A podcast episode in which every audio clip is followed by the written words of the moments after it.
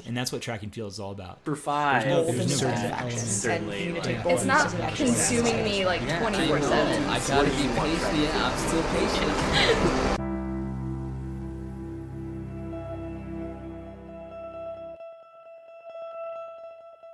Hi, I'm Woody Kincaid, and welcome to The Price of a Mile. And today I'm interviewing my friend and professional runner, Ryan Hill. Ryan and I had this discussion last summer, and it was recorded last summer, but I think that a lot of the things we talk about are still relevant, so I'm going to put out this podcast. Now, Ryan was a 10 time All American at North Carolina State. He is a four time World Championship finalist. He is currently fourth all time at the 3,000 meter on the American record list. And uh, in 2016, he received a silver medal um, at, for 3,000 meter at those World Championship indoors in Portland, Oregon. We uh, we talked about that race in detail. Um, we we go into it. We and uh, I kind of play it while he listens to it. it. It's a great experience. I'm excited to present it to you. We also talked about his time growing up in Hickory, uh, his time at North Carolina State, and of course his time with Bowerman. And we couldn't ignore the the effects of the pandemic and the postponement of the Tokyo Olympics on on this sport. So all of that is still uh, relevant today. Uh, Ryan also, in, in, in another development, Ryan has joined a new team. January uh, 2021, he joined Ben Rosario's group down in Flagstaff, Arizona, with Northern Arizona Elite. Now, Ryan keeps a pretty low profile, but he's one of the funniest and wittiest people I know. So I'm really excited to present to you, without further ado, Mr. Ryan. Oh, Sarah, here we go again. Can't get past the pain. Want to say to you. Too old now to learn how to let you in. So I run away just like I always do. She said, if there's something I should know, then tell me now. Before I go and give my heart away so I can get on with my life. You can go on. Wish you'd speak the words those eyes are trying to say. Sometimes this life feels like a big old dream. I'm floating around on a cloud inside.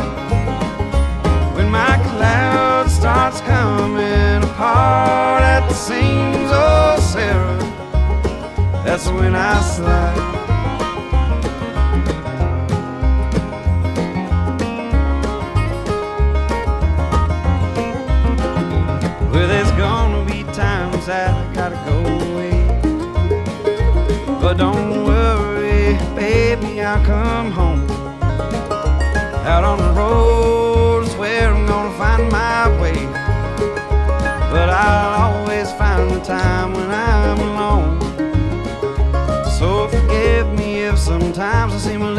Crazy. But goddamn, sometimes crazy's how I feel. And my brain's starting to swirl down the drain this old world. And there's only one thing, girl, I know's real.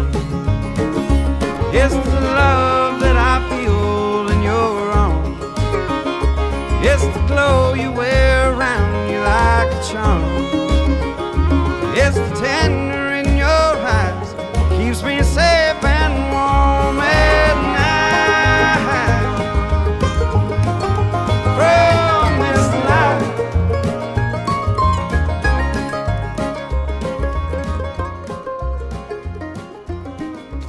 Ryan. Welcome to the podcast.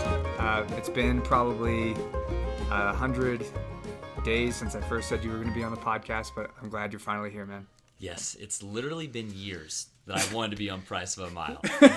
Finally, I've earned the right to be on here. Yeah. People don't, they don't know Ryan. The sole comment at the bottom of- of your interview after a race, it says, it looks like he's wa- just, it looks like he's just wandering around aimlessly.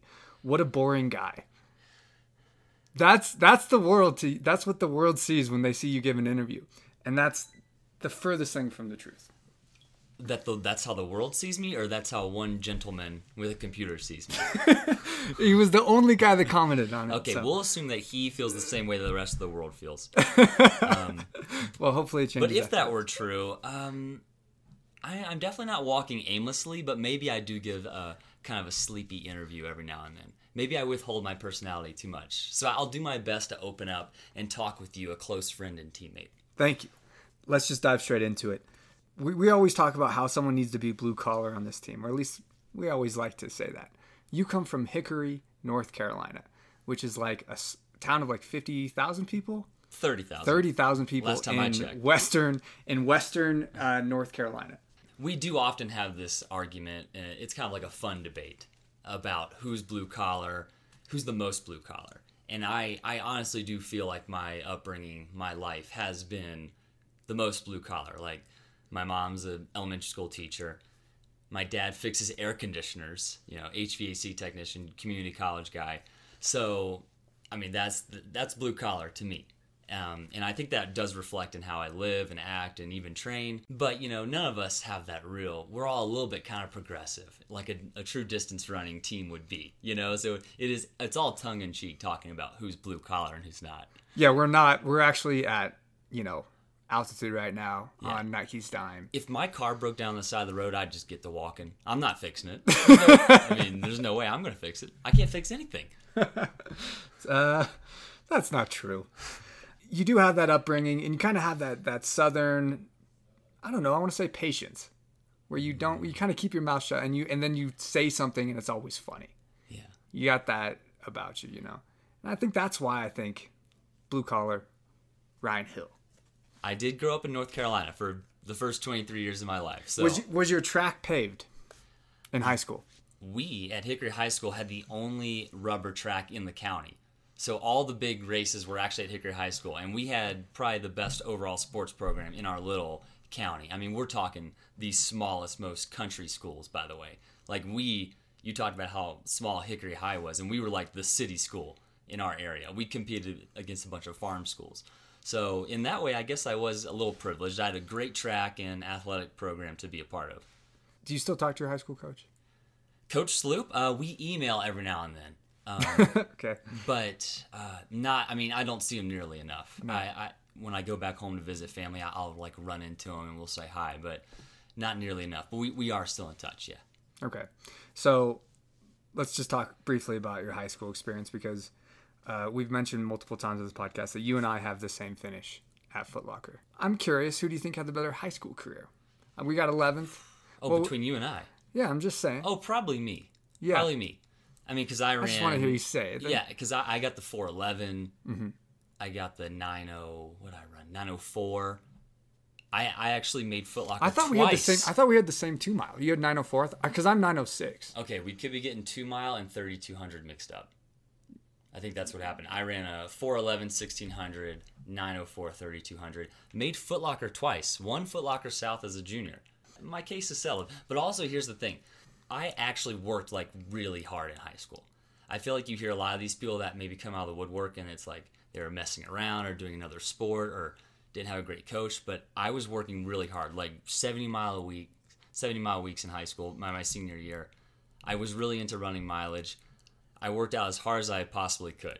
I was always reading like Jack Daniels, you know that guy, that coach who wrote all the books about training. You were reading this as in high school? Yeah, because I was I was thinking like, how can I get better? What can I do to achieve this? I knew what Foot Locker was. Yeah, so I actually worked really hard to get to what I had in high school. That's what makes you blue collar, man. and that that's the weird thing. You know, we'll have these conversations about who worked hard and didn't, and I I am a I worked hard in high school. yeah, that's fair. I was running like 35 miles a week, but I was working hard in different ways. Okay? You were a troubled youth. Uh, not that troubled. Yeah, yeah. I I was a I was a nice young man growing up. I know. You were all in from the age of like 14. Yeah, I I even did USATF Junior Olympics, like young kids track, and made it to nationals in Eugene when I was 13 years old. So I was pretty serious at 13, and yeah, it's really been a linear process for me. There had I'm I'm sure there have been big jumps to the out, outside viewers maybe and think, oh man, that was huge. But from my point of view, everything has been extremely consistent and linear, like pointing in an upward direction. Yeah. So, you know, someone who knows you, that doesn't surprise me at all. But from the outside, it's like you only see the big breakout races. Uh, so let's talk about college then. Because, like, you were a 10 time All American in college.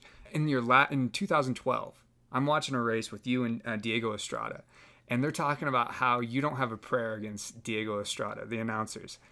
This is the same year that you're going to go on to finish uh, fifth at the Olympic trials. So why is it that you have all these accolades and you're always in the mix that these guys still think that you're going to be rolled by Diego? I don't know because at that moment of your what you're talking about, I had run 750 for 3K already. I had competed at two U.S. championships in college.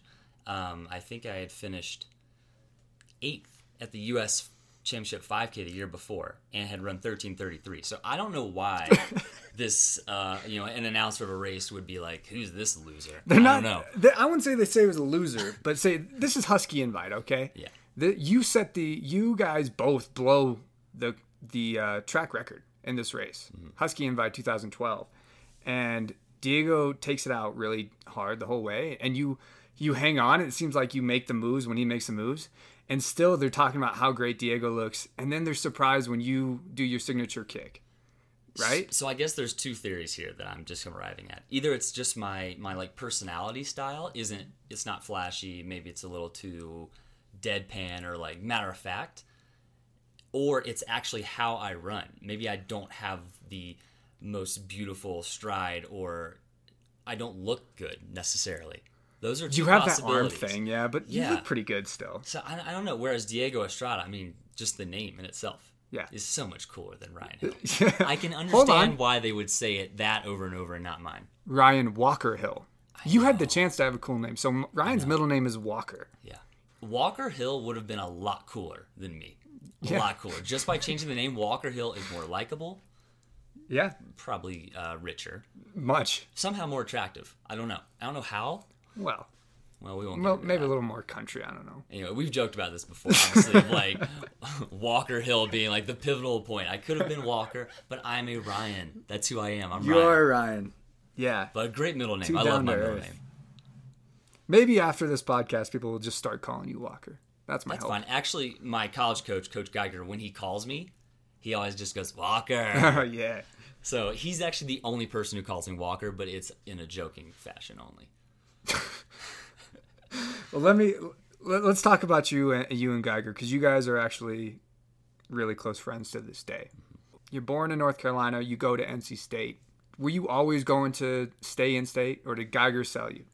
Well, I grew up a huge NC State fan because that's where my mom went to college. And actually, I was born in Raleigh, lived the first 10 years of my life in Raleigh, hmm. and you was fully ingrained in NC State being the team you cheered for before we moved out to Hickory for my mom to get a job. So my dad always said throughout the recruiting process, someone's going to have to steal you from NC State, and, and no one did.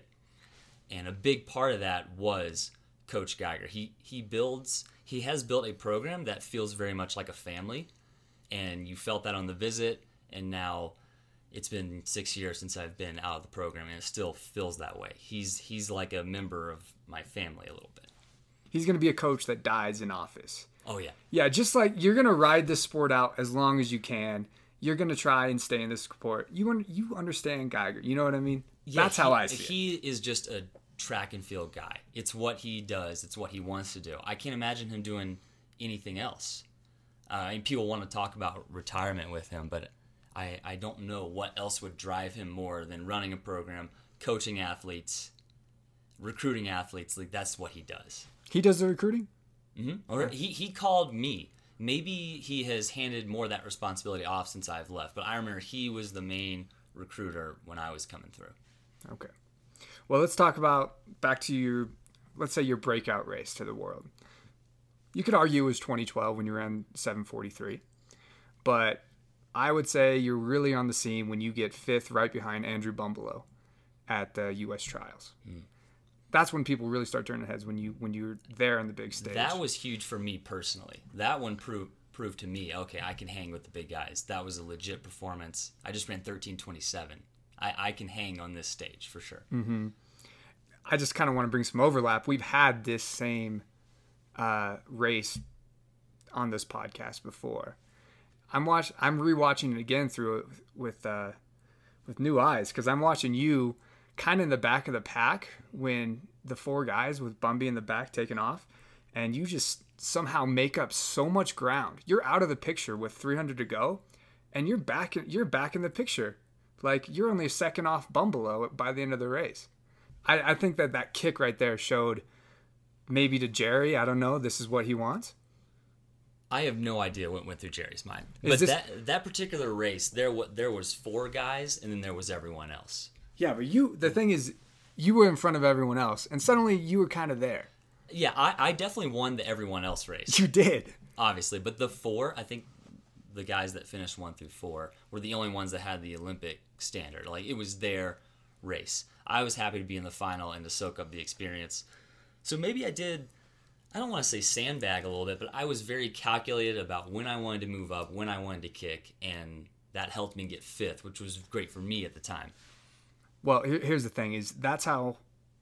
That's why I think people pick like a good college runner and a pro runner. For me, mm-hmm. it's when your race doesn't technically matter.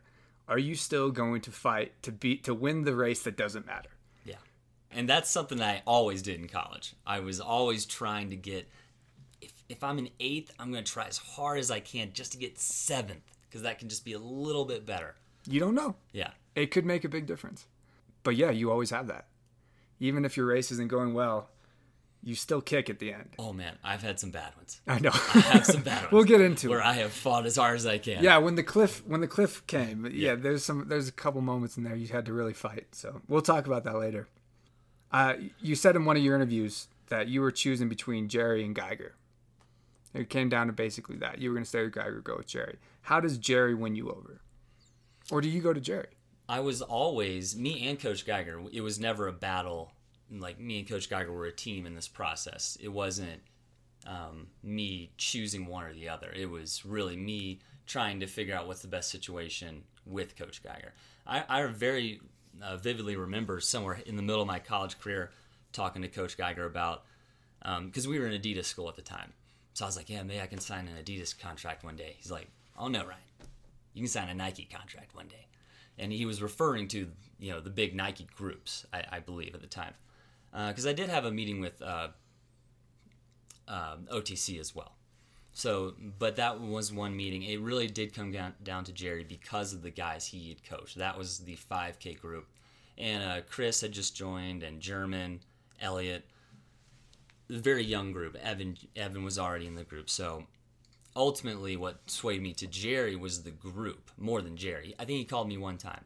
Me and Jerry barely knew each other, but he gave me the green light. You know, you can join if you want, and then ultimately that's the decision that I, I went with. And, and Coach Geiger was just completely happy for me, and that was that's so huge to have like your mentor be okay with you moving on. That feels so good. Yeah, uh, I had the same experience. I had one conversation with Jerry, and I looked at lots of different places, and I told RC I'm thinking about going to, to BTC, and he's like, "That's great, do that. That's a good idea. Please do that." Yeah. he didn't ask me to stay or anything like that. He just wanted me to go to the best place. That's that's a good thing to have in a college coach. So that might be another part of of our success. Yeah. 2013, your fifth year. You go in to the biggest stage again, and this time nobody sees it coming. This kid in, in white and red, he gets third. He gets third in the race at uh, USA's in the 5,000, and you make your first world team in college still. I watched the race. I watched like an interview after of you, and you're just completely stunned. Like you just couldn't even believe it yourself. This is like the young, naive 23 year old, just like you were just you were so elated. Uh, did you see that coming? Was that something that you like after your 2012? You're like, man, I'm going to make this team. Did the mindset change? at that point in time on the starting line, I had no thoughts of uh, I got to make this team. It was just run the best race I can, and I was fifth at the Olympic trials last year. If I can be fifth or better, if I can just improve on that today, that'd be great. And it was a weird situation where through the rules of qualifying and scratching and who was there, only nine people started the race. It was really weird. And the first two miles, I think, was uh, over 10 minutes. We were like tempo running out there because it's super hot in Des Moines. So I'm in it. I'm in it. And then we're, I, I think it was maybe Ben True that takes off and runs the last. I think we were in the last 1200 and 250, and I just had enough wheels to stay on it, never get dropped. I was really fast at the time, maybe not that strong, but really fast. And once again, I felt like it was a clear top two. Um, Lagat and Rupp were the best, and then I won the race of everyone else, and that got me on the team. Yeah, totally stunned because you're you're sink, it's sinking in. I've made a team. This was my career goal. My career goal was to make one team. Like that would justify me as a professional if I made one team. And bam, already here I am at 23. I'm on a team. Actually, I wasn't on the team yet. I still had to go and run the qualifying time. So actually, the pressure was on for about two weeks. Flew over to Houston. I think I had to run under 13:20 and ran 13:14 at Houston. Got it done. Made the team. Wow. That was a big night. That was cool. wow. Yeah. That's that. That's what I was gonna come at come at you with. Like most people just want to do this once, and you already do it when you're what 23 at the time. You're not even on your pro team yet. Mm-hmm. And it it was actually funny that one phone call I had with Jerry. Uh, we were just talking about, I don't know, we were just chit chatting about track basically. And for some reason, I said to him, "Yeah, if I can just make one team, that would be amazing." And I don't know if he was just buttering me up or if he actually felt this way, but he was like, "Oh, Ryan, you're you're gonna make teams. You're definitely gonna make teams." I was like, "Ah, this guy's just you know being nice to me." But then literally two weeks later, I made a team. Like, Yeah. damn, damn, he's pretty smart. Well, he knows that you have the finish, and you've got the you've you've one you've been in the sport forever, and you've just got the mind. You're calculated. You take care of yourself. All these things. He he believes in you. And when Jerry says that stuff, it really does feel good. Like I remember, does, I remember when I was hurt, and I'm like, Jared, do you still think I can do this? He's like, Oh, what? You're you're gonna make teams. Don't worry. And it really does make you feel better. Mm. Oh, he said that to you too? He did. Nah. That's his go-to. You're gonna make teams. and it helps. It does. Um,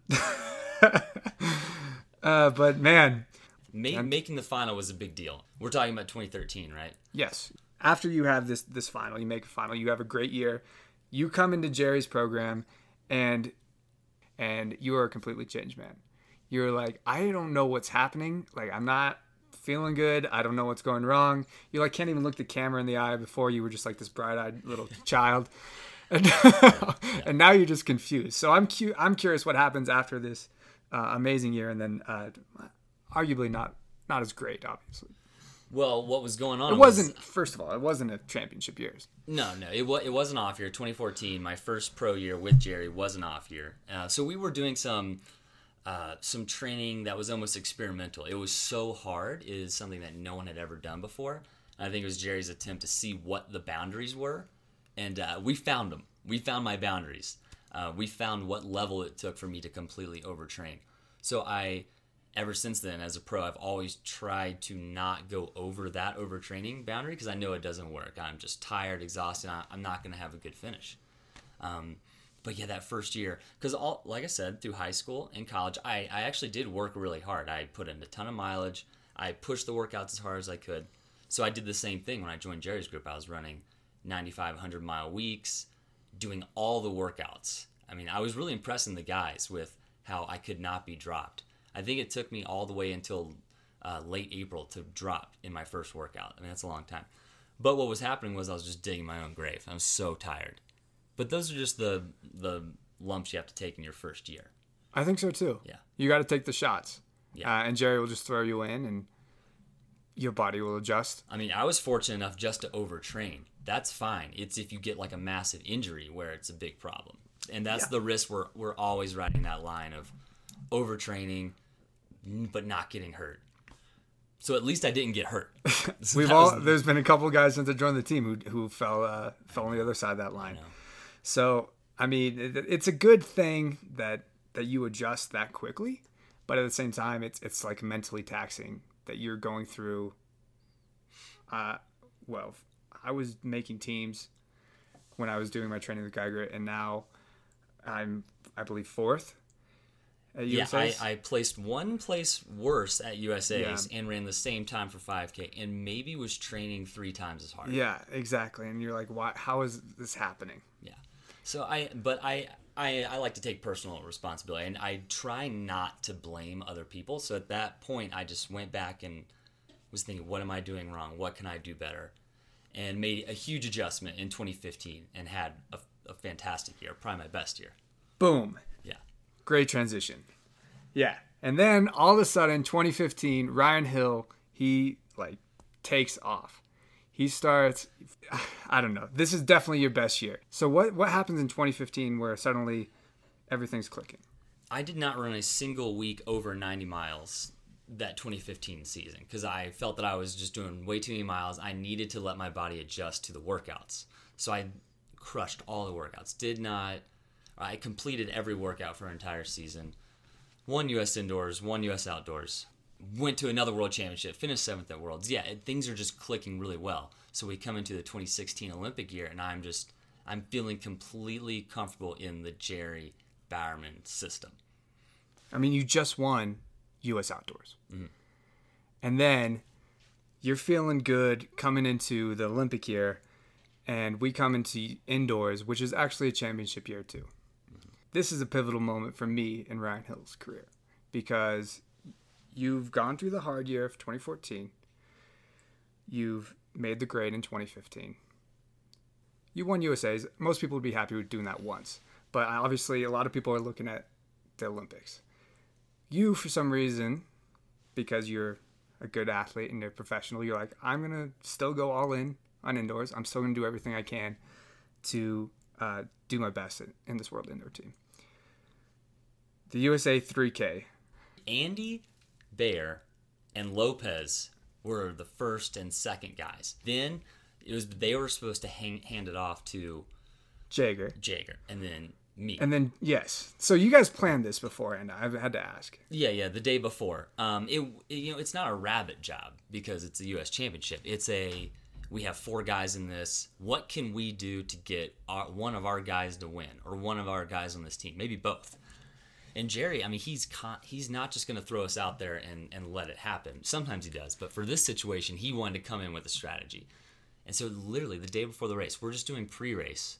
I mean, for all I know, we're just going to trot around. It's going to be a sit and kick race. Best man wins. And Jerry's got you know his wheels are turning. He's thinking about it. Maybe even the week of, we had discussed like, oh, should we make it fast? And I was like, no, let's not mess around with it. But Jerry, he's like, I think we want this to be fast. Like, let's go wire to wire. And so he he talks us through the plan of let's just go out the first 800 meters in two flat, see if we can break away from everyone. And Andy, keep it going. Lopez, you if Andy gets tired, you go. Jager, you've got like the last 800. That's yours. Like grind him down. And you know, we're all sitting there and like he hasn't get, given anything to me yet. And so like the clear objective is like this is for Ryan to Yeah, win. I've- I so, know so how that instantly goes. now there's more pressure because I feel bad. I'm like, oh no, all these guys are are really not racing the best race for them to make this. This is all about me. I need to come through here big time. And so then, if you want to jump, do you want to jump into discussing the race? There were some unknowns in this race. This is a, a pretty big moment, and we don't even know that Paul Shalin was on the scene yet No. until before this. Jager's out the back door. What do you think at night then? it's kind of a blur. I, I just remember the first 800 was supposed to be two flat, so it's like this is gonna hurt, but just hang in there. And I remember it not feeling that bad. Yeah, I mean this is I'm just so I'm so fit right now. I'm feeling great. Um, I don't even think I, I I'm not paying attention to where Evan is. I don't even know where Evan is. I think that we were so intent on getting out hard that we actually maybe false started. One of us false started and had to call us back. Mm-hmm. And, and Garrett Heath later we were talking with him. He's like, "Yeah, I knew you guys were up to something because how uh, how hard you all got off the line. So I knew something was going on. So we we let it slip a little bit there, but I think Garrett was the only one to notice. And yeah, I think very early in the race we had maybe broke the pack a little bit or made a clear separation, which I didn't even know at the time. I'm just solely focused on get to the last part where I know Evan is supposed to grind the last you know 800 meters, and then we'll, see how many people are there, and I'm just gonna kick as hard as I can. You don't want this to be a fast race. Not necessarily. I don't, but I do think when it was when Evan took the lead, I kind of like sensed that oh, no one's here. It might literally just be me and Evan, and maybe I don't know who this is right behind me, but this one person's right behind me. So at 300 to go, maybe I would have normally sat, but I actually thought we broke everyone. So I take off around Evan, and I, I actually lead the last 300 meters, uh, and I'm just running as hard as I can. I, who knows what I ran? I would love to hear a split because I was running the last 300 as hard as I could, and it ends up that I hear the crowd kind of getting a little loud as I'm coming around the first, the last turn. I'm like, oh god, someone's there, and Yeah. I can I hold on to win, and you know it's Paul Chelimo Yeah. that was in second the whole time, and I didn't know that. Well, he wasn't in second the whole time. He kind of did his thing where he starts in the back and moves up, right? True, Like true. moves. He was the guy on my shoulder that I was holding off. Yeah. I had no idea who it was, but I could just feel someone there. He gives a salute. This is how far things have changed since then. Mm. This is when Paul was just happy to be there. That was his first team. yeah. Yeah. And he gives a salute because he's on. He runs for the U.S. Yeah, Army at the army time, singlet on. Yeah. and the announcers think they're saluting you. That's what they think. can you think imagine? so. Can you imagine Paul saluting you now? I don't think that's what was happening. No. but uh, yeah, that that was crazy, man. Uh, just seeing the the transformation since then is uh, pretty nuts. So, anyways, you make the team. You're the hero at this point. You're gonna go to Worlds, and it's gonna be in Portland, and it's a week from. Well, the preliminaries are a week from Friday. You ran the race on Friday. It's a week from this that day. Uh, what do you do in the week before, knowing that okay, now I have to carry the torch here in front of basically a home crowd? I, I recall us having a very small celebration that night where everyone was happy, which is just such a good feeling. Where you know, okay, all my teammates and friends were happy, um, and it's it's basically because of me. I'm assuming because I made the team. Like I'm going to Worlds. This is great. Um, so one night of celebration, and then me and me and Mo, you know, linked together because we're both going to Worlds, and we both lived together at the time. So we basically me and Mo just got you know serious. Really, I think we took two days of re- of recovery, did a little pre-race, and then it was all about the race. Driving back and forth. I don't know how many times I drove from my house to the convention center where the track was in that seven day period for three races, two pre races. Yeah, I mean, we were driving to the convention center, me and me and Mo and and um, other people that were competing. Yeah, that whole time, and oh man, it's it's such a fun time. It really is so fun.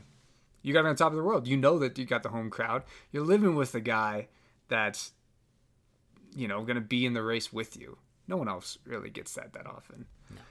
Um, and then in the preliminary round, you feel good. It seems it seems like you finished the race and you felt strong, and you're like, oh, I'm just going to have to do that again, right? Like, Yeah, In I the, mean, the, the post race, you just said, I just got to do that again. Yeah, get through this prelim as easy as possible, and I got through it, and it felt very easy. Not tired at all, which is you know, so I'm going into a final not tired, which is huge. Somehow, even though you just raced like a fast 3K Yeah. a week before. Uh, but then we get to the World Championship, and it's just on Sunday, three days later. And uh, do you feel the tension in the room? Do you feel like do you like are people yelling at you like "Go Ryan, come on Ryan"? That part I don't remember at all. I really don't remember. Um, I just remember the stadium setup was really cool and it, it was full. Like that was just cool in itself. And it was very intimate, packed crowd. And I thought this is cool. But other than that, I'm just looking at the track. It, this track could be anywhere. I'm focused on the lanes and the other guys in the race. And also my mantra was I'm going to the front and I'm staying in the front as long as I possibly can. And that was a good mantra. Let me let me take you from the uh, beginning, and then you can take it to the end. In Portland, it's the men's 3,000 metres, 12 starters, and what a race this promises to be. Lee Emmanuel here has done well to make it through to this final 7.53 in his qualifying race, but he's got a mountain to climb if he's to be years old, Choge. Very, very consistent too. He's a great miler. He's strong at 3,000 and 5,000 too. And uh, he has the full armoury, as do so many men in this race. It's very, very hard to pick out a favourite. I rather fancy Iguider myself. marks. He's so sharp. He's always comes ready to race, does the Moroccan. At the beginning, you guys go out and you're in second, and uh, it's a snail pace almost. You're running 70s, and it goes it continues like that for probably five minutes. 15 laps of the track. Like Ahmed, who I didn't mention there, the Canadian. He's a 740 performer this year, this winter. is uh, happy to move to the front, although he hasn't exactly accelerated. I don't think this is going to be particularly quick through the early laps. Lee Emmanuel of Britain back in fifth place with the Australian there, Brett Robinson. He's a 7.44 performer in that easily spottable yellow vest in third place. Nice and steady at the moment. Yeah, not too uh, rushed, is it, the pace so far? Looking forward to the uh, internal battle between the, the Kenyans and the Ethiopians who will be there or thereabouts. Choge has been blistering so far in the winter on the newly uh, created IAAF World Indoor Tour in Karlsruhe particularly and uh, left Koech and, uh, and Ndiku left for dead. So keep an eye out for Choge in the, uh, the latter stages. Alamiru fourth from the back there in that green vest there he is top left. Uh, Kejelcha, I should say, just uh, loping along with that rolling, rocking stride of his. And uh, Iguider almost having to chop his stride. He's almost jogging there towards the back. It is slow. And then I want to say 71 Koech? seconds almost. Sprint. Who is it that sprints to the front? Koech would be a guy, I think he is the guy who first got out there. I'm not sure who the first one to start making the crazy move. Moves to the front, maybe thinking this is just a little too slow. It gets- dangerous when it's very slow and it gets bunched. There's a lot of barging and pushing, and you get spiked and clipped, and it's just dangerous, and that's very strength sapping. Well, Koech has introduced a little bit of respectability to this tempo, thank goodness. His full name Isaiah Kiplangat Koech. He's still only 22 years old. Very, very consistent. Fifth in the London Olympic Games 5000 behind Mo Farah. Fourth in the year, the year before that in 2011, when he was, wait for it, just 17 years old, of course. A third in Moscow three years back. Second in Glasgow at the Commonwealth Games behind his compatriot uh, Ndiku. But while uh, he's hit the front, it's still not quick, and I don't think this is sapping for him at all. He's probably thinking, well, I might as well be at the front, able to react to any attack and controlling things, as uh, back in the pack getting pushed and shoved and clipped, and as I said, getting my energy sapped through all that concentration that is required to stay on your feet when it's uh, tightly bunched. Agonizingly slow, 252 at 1,000 meters. Well, that's outside 8.30 tempo. 240 would be eight minute tempo, and these men, many of them capable of going around at 230 tempo, much, much quicker than this. But he's beginning to wind it up now in this middle kilometre. It's still not lightning fast, 1200 metres in 325, still very slow for every single one of these men. They're all paying close attention to what's going on. You can see Ali Emmanuel fourth from the back. When the attack does come, and I'm just trying to identify who I think it will be the first to lose patience and go hard when the attack does come. You don't want to be too far back because if people, somebody were to kick off the front now, for example, and you were in Lee Emmanuel's position, you'd be in a desperately bad position to respond to it for a, a lap, lap and a half. Well, he is boxed in, isn't he? And uh, quite vulnerable there for the reasons you give. They're just starting to wind up a little bit now. Emmanuel just needs to extricate himself from that position at the back and maybe just move wide and get clear.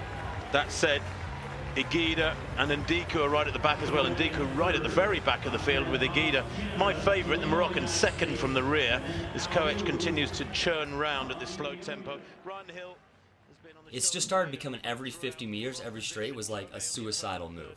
Yeah, that's it. When things go off at probably 5:30, it goes off, and it just turns. You can see from like a jog to a sprint, and you're either on it or you're not. And Mo's not on it. He's gone. He, he was on it for maybe not. You're running 29s, and 129 somehow took the wheels out of Mo at this time. He's a completely different runner these days. Now because Koech hasn't wound it up, and then what? Three or four across the track. It's dangerous. It is indeed a bit of a bottleneck at the front there. Lee Emmanuel now with a little bit more space, but again, I'd just like to see him moving through the field. He's opting for the inside track there, just spotted a gap and has taken it. And here we go. There's a decisive move there from uh, Ndiku, I think it is. It is Ndiku, yes, and now all of a sudden it's like throwing the cat amongst the pigeons, isn't it? Kejelcha moves up onto his shoulder. Ryan Hill lengthens his stride, moving uh, down the outside there. It's uh, Bachir of Djibouti. The Australian there caught napping a little bit. Robinson right at the back of the field at the moment, and the chase is on in earnest. And this was a very quick, sudden attack from the Djiboutian Yusuf His Bachir as they come now to two kilometres. 5.34. I mean, just switching gears like that and having the confidence, you know, because we're still decently far out to be sprinting all out. Not many people have the confidence to, okay, I'm going to sprint the last K of this and be fine. I had that at the time where I'm like, I'm just gonna get right in this guy's hip pocket, and I somehow took all the punches of these sprints every 50 to still be in it with a lap to go. Yeah, I think I was in fifth place with a lap to go. Yeah, I mean, you're sprinting as a pack. Yeah. There's a lot of, and this is a small track, by the way. This is a 200 meter track. There's going to be a little jostling and punching and, and It little was it was clipping. very physical. Yeah. yeah, and and you got uh, you got Kejelcha right next to you for a, you're sprinting next to him. Mm-hmm. That had to be just very chaotic and confusing when you're like, I have to sprint and still kind of figure out where I'm going. Yeah, it's it's just bodies. I'm looking for every little gap to stay in lane one, not ever have to run wide or go go wide on a turn. Like that's just gonna kill me. So I'm just trying to shoot every gap I can. That was a 29 second lap down the back straight, and certainly Bachir has lost his lead. In fact, he's fading back in sixth place now as uh, Ndiku leads from Kejelcha in control. The Kenyan Ryan Hill has got to work and stay with these four, although that little gap's just appearing. And I think I only got muscled out of where I wanted to be one time in the whole race. But that was critical. It shuffled me back to like fifth instead of second. And so that's what I had to do a lot of work that last lap because I just got one jostle. Loping stride of his, the 18-year-old Ethiopian. Choge moving down the outside onto attacking position there. Ryan Hill still there in fifth place. The home crowd will be roaring on their champion. It's Kejelcha, Choge, and Ndiku. Iguider, the 1500 meter specialist. Watch him. He's a real danger, is Iguider, as he accelerates through to the bell there.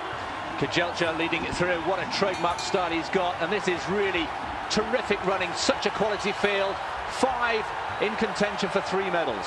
Kejelcha kicks again into the back straight. Little look over his shoulder. Choge running the shortest line. Iguider running wide. Ryan Hill is right there. And Ndiku's done back in fifth place. Kejelcha digs deep again. And Choge's got to find the meters. And so is Ryan Hill in that red US vest. Kejelcha's going to take it. Hill comes through to Dick for the silver. The lean was icing on the cake. The, the lean was good. Always fighting. That was great. Always fighting. You'll have a lot of people. This is so weird, but you'll have a lot of people if they don't, if they can't win, they won't lean. I'm, I'm, I'm gonna lean. If I don't want to be third, I want to be second. so, so yeah, that was just me fighting till the end. He is now a gold medalist.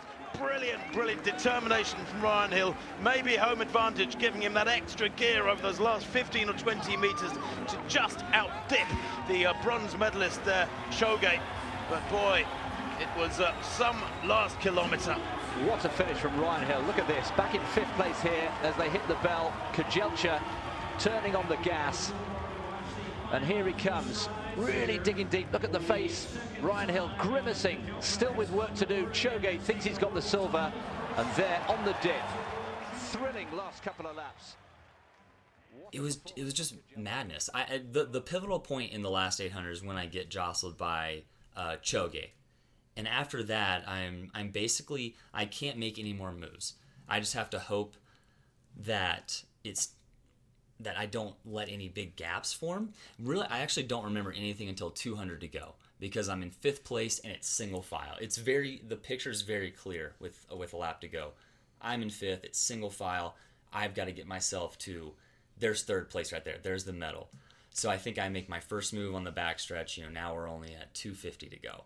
Um, I think it was like Ndiku who was medaled at Worlds the year before. Uh, and now I'm in fourth with one turn, one straight to go, and people are starting to go wide now. And so now I have to go. This is the first time I've gone outside of lane one, maybe the whole race, uh, and I go super wide. I'm not thinking about anything. Just let that momentum carry down the last 50, and somehow I get two people in the last 50. Didn't win, but so close to Kejelcha. But yeah, you got boxed in a little bit.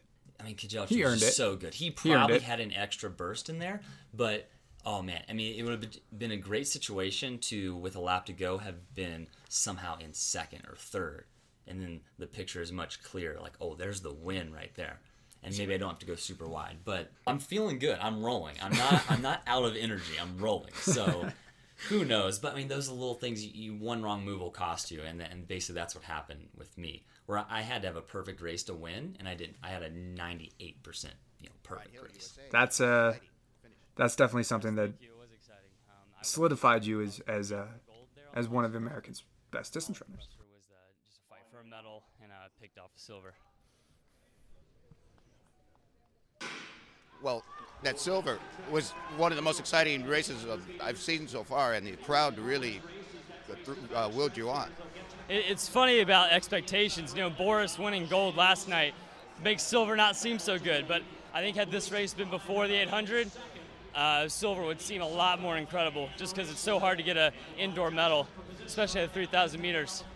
Um, but now it's just another medal in the list, and uh, that's fine with me. Well, you know, silver, talking about silver, but no one really expected you to do that. I mean, you weren't on that list of, uh, of possible podium types. Yeah, I think I was one of the top six, top five guys that, that could potentially get a medal.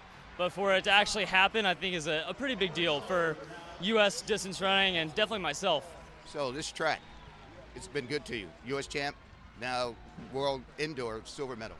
Yeah, it could be that it's two miles from my house. I didn't have to travel. I could just hang out at my house this whole week, eat and cook my own meals. Or it could be that it's just that time of my career, and no matter where it was, I was going to get a medal. Uh, we'll never know. Well, Ryan, that was a thrilling race. Congratulations. Thank you. Yeah, I definitely feel like that set up some huge expectations for me that year. Yeah. So this is 2016, and now going into the trials, I think everybody's like Ryan Hill. He's a lock for the 5K. He just he's just been on fire. He was gold last year. He just got a silver medal in Worlds, and you know you get through the preliminary round pretty easily. It, it looks like. Um, take me through the what happens between the World Championship and the Olympic trials. So basically, we we got like a week of rest after indoors, and um, yeah, I'm just doing some easy running. And our very first workout back was like a strength workout. I think it was eight times a mile on the grass. Very simple, something we do all the time. And for some reason, coming off that workout, my knee was just really bugging me. And then, you know, but instead of just taking a day off, maybe talking to Jerry about, hey, my knee's bugging me. Maybe I should, you know, not do the next workout. I, I just want to keep pressing. So then I do the next workout. And I think I even did a long run and one more workout, and my knee just totally blows up and I, really only have to I had to take like 10 days off, no running, which really you know doesn't sound that bad, but it was just that little bit to knock me off my game. And over the next, I mean, because Worlds World Indoor was in mid March, so now it was very quick that I only had two months before the Olympic trials, and I wasn't quite as good as I wanted to be. So those two months, I'm just fighting. I'm clawing just to get back to where I was. And I did actually get really fit, but probably the confidence that I had indoors wasn't quite there. Because I was actually still pretty fit at the trials. Because um, two weeks, a week later, I ran my PR for 1500. Two weeks later, I was fifth at the London Diamond League. But at the Olympic trials, I didn't quite have that same edge, sharpness, and confidence that I had in indoors. Probably because just that one little injury, and um, because of that, didn't crush the workouts and the training like I wanted.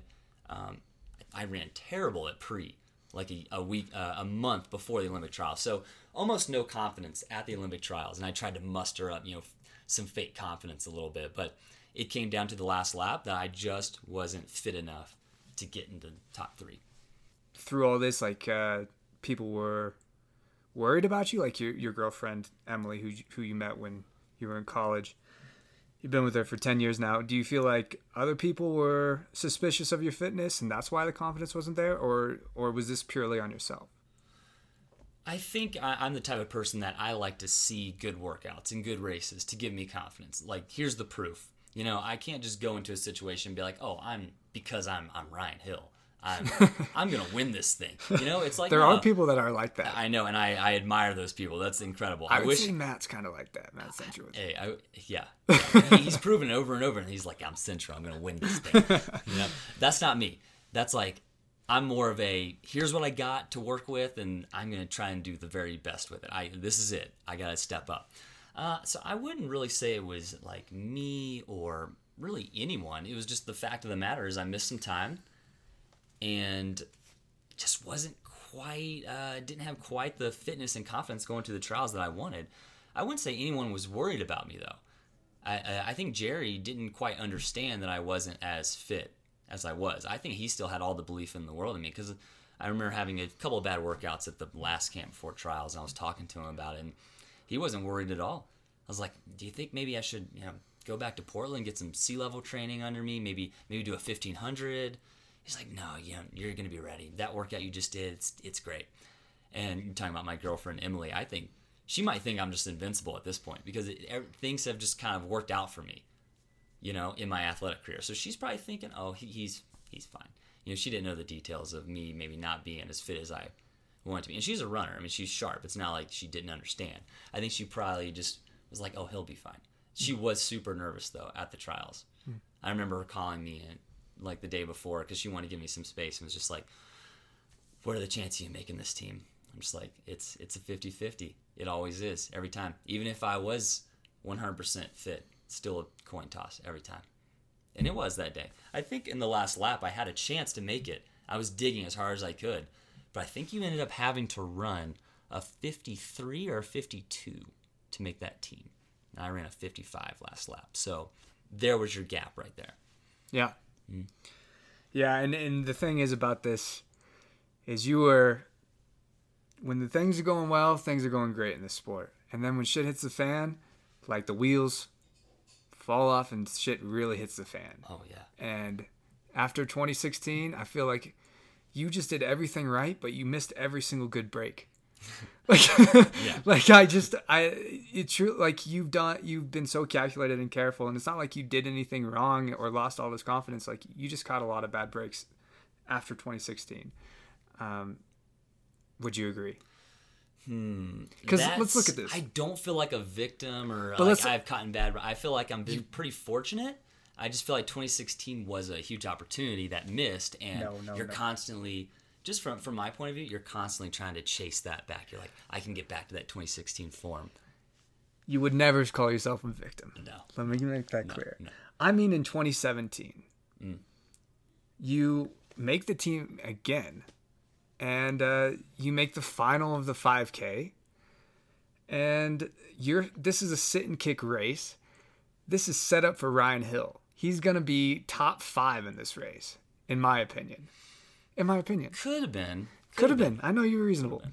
But I think you had the potential. You were super fit. I, I was there on the team at this point. You're in great shape. Mm. And you get through the preliminary round. You jump over someone Yeah, that was cool. to get through. you jump over someone in the prelim, prelims to make it. And you look great. And you come down with the, like, a virus, maybe the norovirus, something. Most likely. I mean, Yeah. it had to have been. It was like a five day, just absolute shit show. Yeah. Literally. like it's the norovirus, man. you know, it's not food poisoning. Yeah. It was five days of awful. Yeah. So I'm I'm watching the 5K final at home in my hotel room, laying down, not feeling good. and that, you know, that's, for me, a bad break. I don't, I don't fault anyone for that. It's a bad Yeah, break. That, that was probably the worst. Like you know, we're, we're this is all relative, but that's probably like the worst thing that's happened to my career. I made the freaking world final and got sick somehow. There's only two days in between the prelim and the final, and still something bad happened. I know. You know, so that was a tough one. That was a really tough one to swallow. That yeah, that one hurt deep. yeah, that that's a bad break. Mm-hmm. And then 2018 comes around. It's an off year. You're in good shape again. Yeah. And uh, you know you do well, but it's an off year, and you don't really have a chance to sh- to show your flair. 2019, you're completely busted at this point. Blew the Achilles right out. Blew it right out. Yeah. yeah. you've you've had all you have such great fitness for the last from 2016 to 2019 and I feel like you didn't get to show uh show how great it was. And this is just me talking, not you obviously. But 2019 you're you're completely busted. So another big thing that happened uh, in 2017 was my body started, you know, I started developing these little injuries and nicks and niggles constantly. And normally, 2016 and before, when I'm younger, you know, I get something, I take some time off, I never feel it again. It seems like since 2017, every time something happens or hurts or crops up, it's there. This is this is gonna be in my body for a while now. So you know I've been fighting that battle for a little bit as well. Um, so I wouldn't say I've been building up like all of this fitness. It's been more of like I've just been battling, been battling every day to stay in training, uh, keep the extremely high level of training that we do in this group. It's not something you can coast through. Like you've got to bring your A game every day, and it's hard when you know, oh, okay, my toes hurting me today, my knees hurting me today, my back's hurting today. You know, it, you're constantly fighting off these injuries. So it, it was kind of three years of that until I developed just this really bad Achilles injury where I had to take time off last year. To say you took time off is like, well, you didn't take six weeks. You were like off for like six I, months. I, I had to take six weeks of no running. It was just six weeks of no running for my Achilles not to hurt anymore. But but then that ended up healing my Achilles because I was able to come back, and it took another like ten weeks of running for me not to feel like my Achilles was tight or weak. So it was a it was a total rebuild. And I also kind of went back to the drawing board of strength and how I wanted to approach training. Um, so it was a re- bit of a rebuild, and I, I've been working with that this this whole 2020 season. And that's my point, man. Is like you started running in June again, and you had that six months of rebuilding, and you come back in this year in January 2020. Yeah. Nobody's thinking about Ryan anymore because the sport only they have we have amnesia. We can't even remember two years ago. Oh yeah, what have you done for me lately? Flavor of the month. Yeah, yeah, you can- exactly. you're forgotten instantly. Yeah, exactly. And so nobody realizes that you've got 730 in your back pocket. Ryan Hill, to me, I'm looking out for Ryan Hill for the Olympic team 2020. You run tw- 737 indoors with the rest of the guys on the team. And uh, you look back to your old form and workouts. You're killing these workouts again. And freaking Olympics get canceled. Like, I know. it's like know. you're finally back, you know, and it's I don't know. It, it ha- I just think it's frustrating from it's frustrating for me to watch that. I can't even imagine. So, I'm sorry, man. It's okay. You're I- I'm 30 not, now. I'm not as torn up. Yeah, the, turning 30 is a big one because you're like, how many more of these years do I got in my body? Um, Exactly. I actually wasn't that disappointed from an athletic standpoint about the Olympics, just because I was, I, I didn't compete at all last year, you know. And this is not something where you can turn it on six months or even a year later. You're going to be at top form. This has been years and years and years in building up. So I was fine athletically getting another year of training under my belt. I can just this is an off year. I just get to train this year to try and be better next year. I mean, the more of the of the disappointing part is just this like global and nationwide shutdown. I mean, that's that's the disappointing part.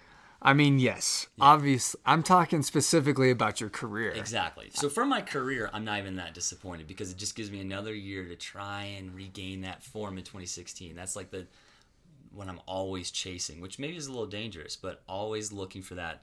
I used to be like this. I, I know I possess this. So let's keep working for that. But with this new body, kind of a very new, different body than my 26 year old body. I think you're too low key, man. I think you're too low key. I know. I am low key, but You want just who people. I am. That's this one. I That's- know, I, I am at a low simmer. but it's it's like to a fault I know. Hey, our greatest strengths are our weaknesses. I truly believe that. because So in rough times, I'm even keel, but maybe I need to get a little bit up, more excited about something.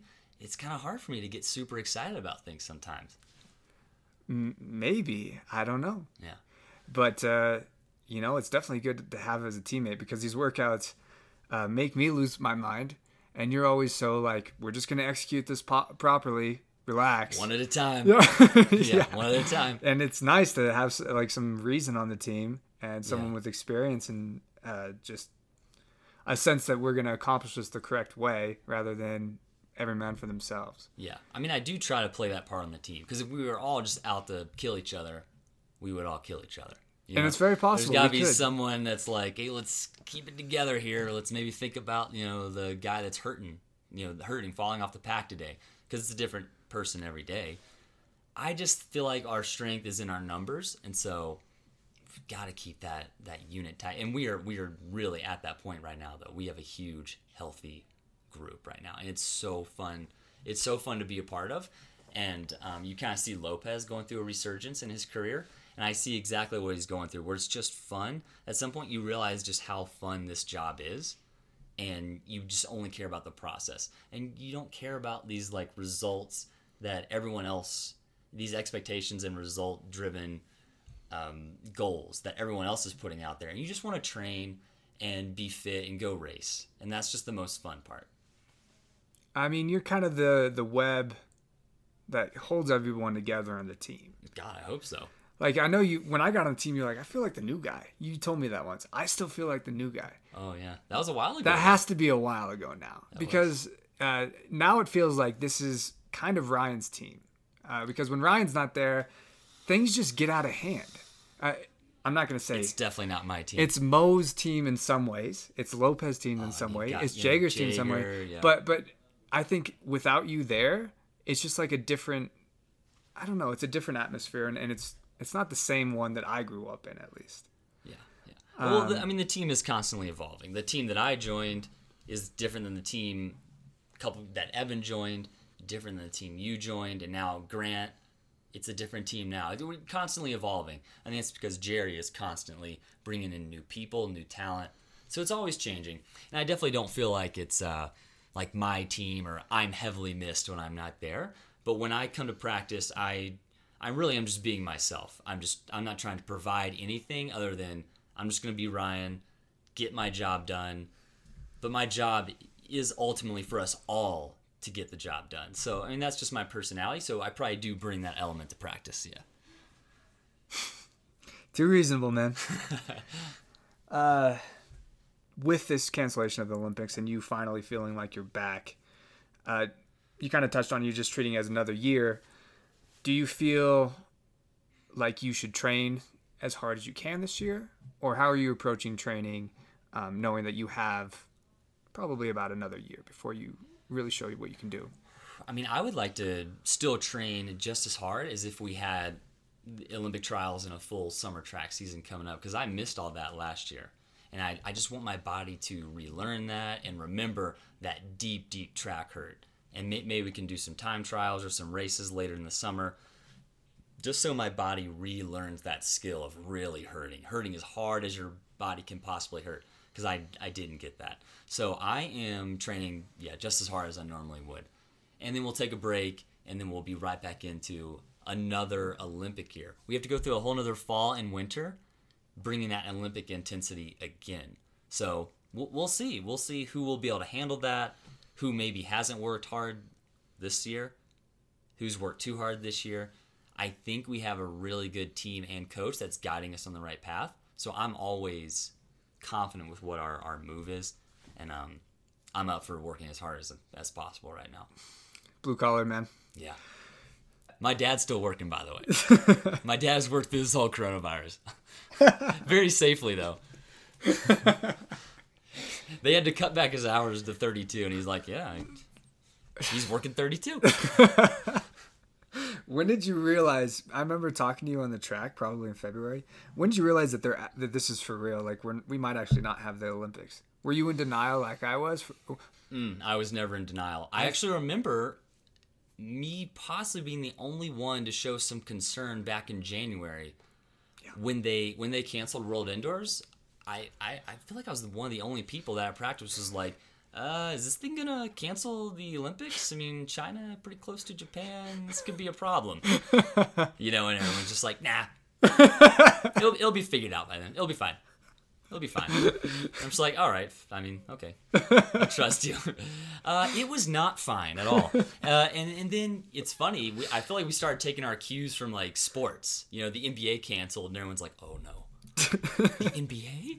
And so, uh, yeah, I feel like dominoes just began to fall after the NBA canceled, and then and then I, I kind of felt like there was a three week period there where it was kind of up in the air. Are we going to have the Olympics? Are we not? And I was like, there's no way we can have this. There's no way we're going to have this competition.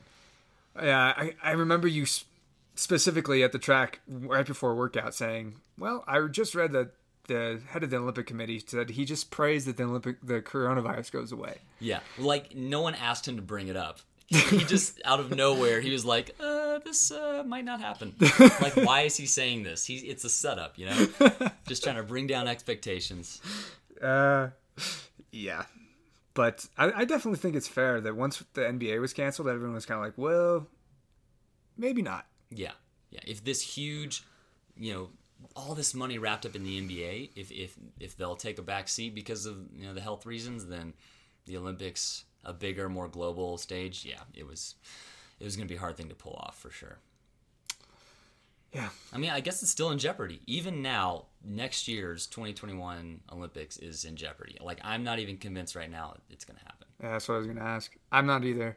Yeah. To be but honest. that that has really simplified everything for us where it's all about the process now. Like we're literally just doing this for love of the game. We're just training and competing with each other because we enjoy it. I mean, how fun practice has been super fun the past like 2 months because we're just competing and training. This is what we ultimately want to do. Yeah. I miss racing though. Racing is the most fun. I like the uh, the feel of racing. I like I like the the cameras and the crowd. I like that. You know what I mean? Yeah, it yeah. feels the- like there's the chips in the pot. Traveling, even just like traveling and going to a new place, it's it's exciting. It's fun. Mm-hmm. So that's killing me that we can't do that. But the process, we really like dug in, and we're all about training right now. I'm impressed that you know no, nobody's really been like, nah, I'm not in. Everyone's like, okay, yeah, you want to do these workouts? Well, blow them up. Why not? Oh yeah, I mean we're still excited and treating all the workouts just as seriously. I think so. Yeah. Um, yeah, I remember you're just taking it back to, to January when uh, Worlds was canceled. You're like, dang, this really ruined, foiled my plan of hoping no one would go and then and then winning. Yeah, yeah, because yeah, before they canceled it, there were uh, there was definitely some people that were scared. It was like, yeah, maybe I'll be the only one that shows up and I'll win. like that's what I I have to look for my way in. I, I've see. learned. Yeah.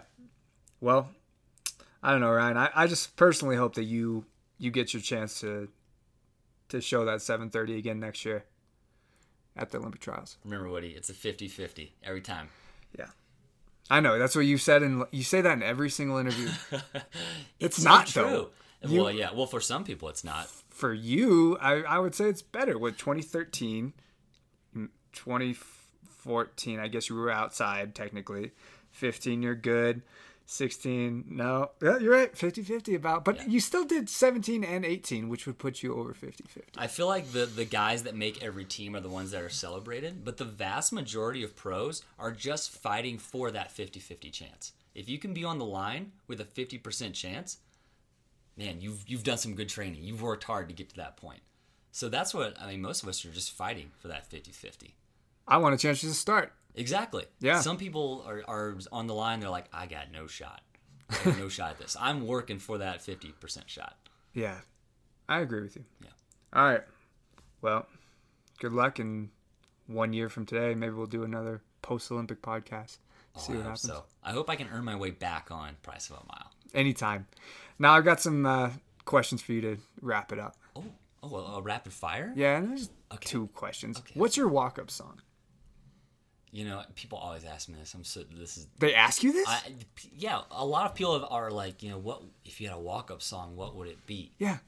And I just, it would probably be like the beginning of um, Tom Petty's uh, Last Dance with Mary Jane. Is that what it's called? I don't know. Mary Jane, possibly. I'd have to hear Tom Petty's song. It's like. You're gonna, you're gonna have to play it over. I will, yeah. That would be sweet to walk up just to the beginning um, guitar of that. I thought you would be Florida Georgia Line. Like, that's mean, how we do it around here. Country would be fun. Country would be a really cool walk up. Because I went to a ton of, of minor league baseball games growing up, and it's always a country walk up, and it's great. Yeah, that's that's what's the crazy part too. Is all of us played soccer. You were a baseball player. Yep, a lot of baseball You stood up. around, Mm-hmm. Yeah, and that's was, what built the that's what built the cardio. I was so fast on the. I know. Why didn't I play soccer? if I played soccer, I'd be so much better now. Yeah, I I know. baseball. yeah, Standing around, chewing gum. that's you're too. You're just an all American. But blood, yeah, man. give me some Tom Petty to walk up to, and it'll be cool. Trust me. Okay. I feel like you should do your own podcast, man. If I yeah, You listen to you listen to uh, the herd. Yeah. You listen to the herd probably. I don't know. I wouldn't be surprised if you listen to it three times a week, if not more. Yeah, I try to like, yeah, I try to listen to. Yeah, I guess I missed. I probably see his opening rant and a little bit of the show. Yeah, like three three of his five days. Yeah, Yeah, you you're a sports guy. That's something to keep in mind. I do think it'd be super fun just to talk about sports. That'd be great. You can do that on this podcast. Hmm. You could do your own podcast, Actually, I know it's kind of hard. Like you're actually, it's hard to do what you're doing, where you are in the sport, Like you're an athlete or a coach and have a podcast with them. That that seems It hard. happen- to me. I don't like blurring the lines like that. You know, I You I feel would rather muted? like if I were like completely out, then I could do a podcast because I would have like this outside perspective looking in. It would it would be weird for me to blur the lines because I, I would be you know because there's like codes like oh don't you can't say that when you're an athlete or like don't tell that story if you're an athlete you know i feel like i'd have to betray some confidences you Yeah. know Yeah, that's the I- I'm whole not- point. i'm not ready to do You that. have to stab people in the back. exactly yeah I, I, You have to do it anyways. Get No. ready to stab me in the back next year in the Olympics. Oh, No, I'm ready. Hey, if you beat me, I'll. Hey, it's all fair. What are we All- talking All about? fair love and war, we were talking about like roasting doing a bowerman roast i'm like no I, i'll make fun of people at practice but i don't want to make fun of people in front of like everyone else People don't I'm know that you're for that. actually the funniest guy on the i'm team. not ready for that but that's the point you got to put yourself out there Ryan Walker Hill. Could have been Walker. walker hill Can you name your child Walker? Mm, that'd be kind of like a junior situation, you know, like naming your Walker Jr. your Yeah. son after you. I'm not about that. They have to they have to have their own identity, their own life. All right. Well, thanks for having this discussion, Ryan. I've just given you so many reasonable answers. Yeah, it's this been ridiculous. Fire. This has been fire from a reasonability standpoint. I just can't crack the. I was trying to paint you as. I don't know. I can't crack you, man. You're gonna get so many clicks. You're gonna you're gonna get so many clicks. I'll get four, at least. Listen to this guy's reason. You've got to hear how reasonable this guy is. so boring. just aimless. All right, track down that one guy. Well, Said I was perfect. aimlessly drifting. Probably him. Goodbye, everyone. He was born on a summer day, some dark harbor. Way back in the hills of Perry County. But grew up poor and never saw a dog. But a dollar ain't no good in a cold camp anyway.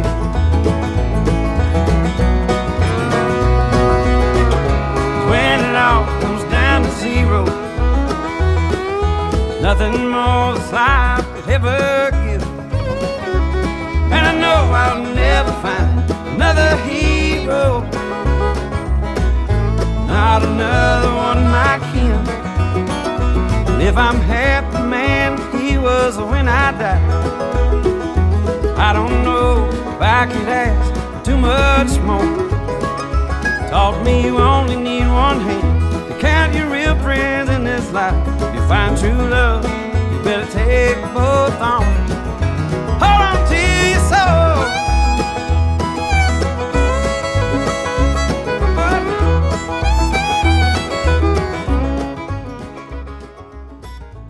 That's it for this episode of The Price of a Mile. If you want to follow Ryan, um, he's Ryan Hill, NC State on Instagram. The man would never promote himself, so you got to go find it yourself. Also, uh, Matt Senchowitz has just told me he's itching to get behind the mic. Uh, so if you want him to be on The Price of a Mile, you just got to nag him enough. If you made it this far, yeah, you should definitely go nag him to get on on this show. Um, thank you, Citius, for putting on the podcast as usual, for standing by me. I appreciate it. And next uh, episode, I'd like to have one of the Bowerman women or Matt Senchowitz on the show.